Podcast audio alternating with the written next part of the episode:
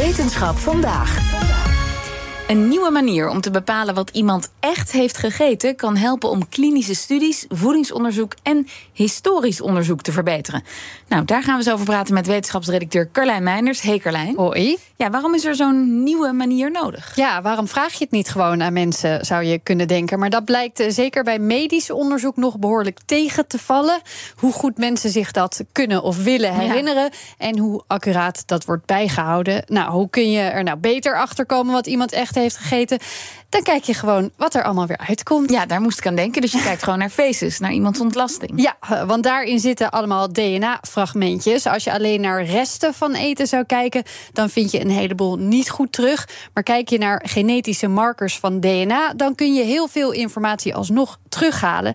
En onderzoekers van Duke University in de VS hebben nu zo'n marker gevonden voor plantaardig voedsel dat door mensen is gegeten. Oké, en zo'n marker werkt dan voor alle soorten plantaardig voedsel? Bijna wel. In het geval van die marker gaat het om een stukje DNA dat nodig is om chloroplasten draaiende te houden eigenlijk. Die komen uh, voor in plantencellen en zijn verantwoordelijk voor het omzetten van zonlicht in suikers. Alle plantensoorten hebben ze. Ziet het er per soort net wat anders uit. Mm -hmm. Waarvoor je zeker kan weten dat zo'n marker ook echt goed genoeg is om dit soort dingen mee te bepalen, moet je vanzelfsprekend eerst goed onderzoek doen. En dus hebben ze er duizend poepsamples bijgepakt van 324 mensen die aan verschillende onderzoeken mee hebben gedaan. En een deel van deze mensen, dat was ook een belangrijke, had heel accuraat bijgehouden wat ze hadden gegeten. Nou, en hoe goed deed die marker het? Ja, heel goed. Uh, ze konden niet alleen zien wat iemand had gegeten, en dat lukte ze voor 83% van alle grote gewassen families. Mm -hmm maar zelfs behoorlijk goed hoeveel dan ook van iets.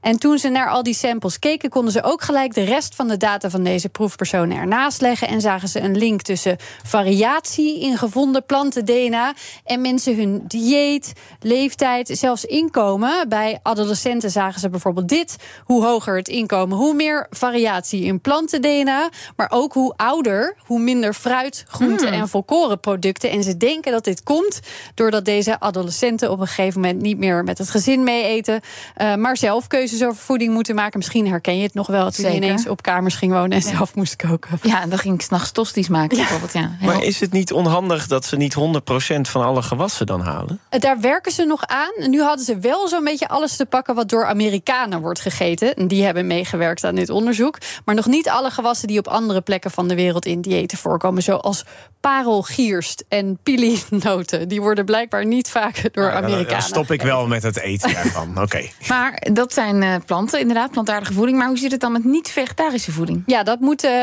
zeker ook mogelijk zijn met de techniek. Uh, en daar gaan ze nog mee aan de slag. Dan zouden ze ook iets kunnen gaan zeggen over de verhouding tussen vlees en plantaardig. En de link met bepaalde data. Of dus heel breed dieet en mogelijk in het verlengde daarvan uh, gezondheid. Ja, nu begon je dit verhaal met mensen geven niet zo goed door wat ze eten. Nee. Uh, maar die gegevens zijn voor dit onderzoek dan wel weer gebruikt. Ja. Hoe zit dat? Ja, dat is een goede vraag. In dit geval begonnen ze met de data van vier mensen die meededen aan een gewichtsverliesinterventie.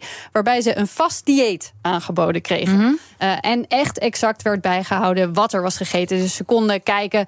Nou, zien we die uh, wilde rijst, de paddenstoelen, ui, tijm en peterselie. Zien we dat allemaal terug? Het antwoord was dus ja. En ze oh, konden ja. het dus zelf zien wanneer iemand heel veel van iets binnen had gekregen. Wat, wat grappig dat je gewichtsverliesinterventie. Dat het, dat dat het nieuwe woord is voor afvallen. Ik ben bezig met een gewichtsverliesinterventie. Nou, niet gewoon afvallen. Dit was een, gewoon is... een heel specifiek oh, okay. onderzoek met mensen die uh, geholpen moesten worden door medici. En konden kon ze dan ook zien in die ontlasting, um, door die markers, welk eten het meest voorkwam? Ja, uh, dat was wel grappig. Het meest populair, tarwe. Mm. Uh, die was niet heel, heel erg uh, pancakes, verrassend. 96% ja. van de deelnemers, daarin werd dat teruggevonden. Chocolade bij 88%, dat vond ik wel grappig, heel populair. Gevolgd door mais, 87%. De aardappelfamilie met 71%. Wat ze overigens niet konden onderscheiden waren koolsoorten. Uh, die waren te verwant, dus of iemand nou broccoli of bloemkool had gegeten... Oh. dat was lastig te zeggen. Maar wat dan wel weer indrukwekkend was... sommige samples kwamen uit studies die jaren geleden al zijn zijn gedaan. En daaruit konden ze dit dus ook allemaal halen. Dus zelfs met terugwerkende kracht is dit interessant. Wauw, nou je zou bijna zeggen een extra filtertje bij de rioolwaterzuivering. En je kunt aan de slag. Ja, uh, zo kunnen ze natuurlijk ook soms eh, zeggen hoeveel drugs en medicijnresten en zo ergens door de wc zijn gespoeld. Dan uh, praat je over concentraties. En in dit geval DNA werkt allemaal net weer anders. Maar ze denken wel zo groot. Ze hopen dat ze er uh, ziektes mee kunnen bestuderen. maar ook wat er wereldwijd wordt gegeten. en hoe ze dan precies aan al die samples gaan komen, dat moeten we denk ik ja. nog gaan zien. En is het eigenlijk voor het eerst dat deze techniek zo wordt gebruikt? vergelijkbaar dingen werden al wel gedaan, onder andere in dierenonderzoek. Je kunt bijvoorbeeld ook DNA-fragmenten uit de lucht of uit het water halen en zo kijken welke diersoorten ergens leven, bijvoorbeeld. Oh. Uh, maar het wordt ook gebruikt om een inschatting te maken van het dieet van dieren. Het wordt ook gebruikt om bacterie-DNA in de bodem, maar ook in voedsel op te sporen. Um, er is uh, veel mee mogelijk en het wordt ook steeds weer een beetje beter. Deze laatste studie onder mensen is weer een, een ja, ik zou zeggen, een hele mooie toevoeging. Nou, zeker. Dankjewel, Carlijn Meijner. Business Booster. Hey ondernemer, KPN heeft nu Business Boosters. Deals die jouw bedrijf echt vooruit helpen. Zoals nu, zakelijk tv en internet, inclusief narrowcasting... de eerste 9 maanden voor maar 30 euro per maand. Beleef het EK samen met je klanten in de hoogste kwaliteit.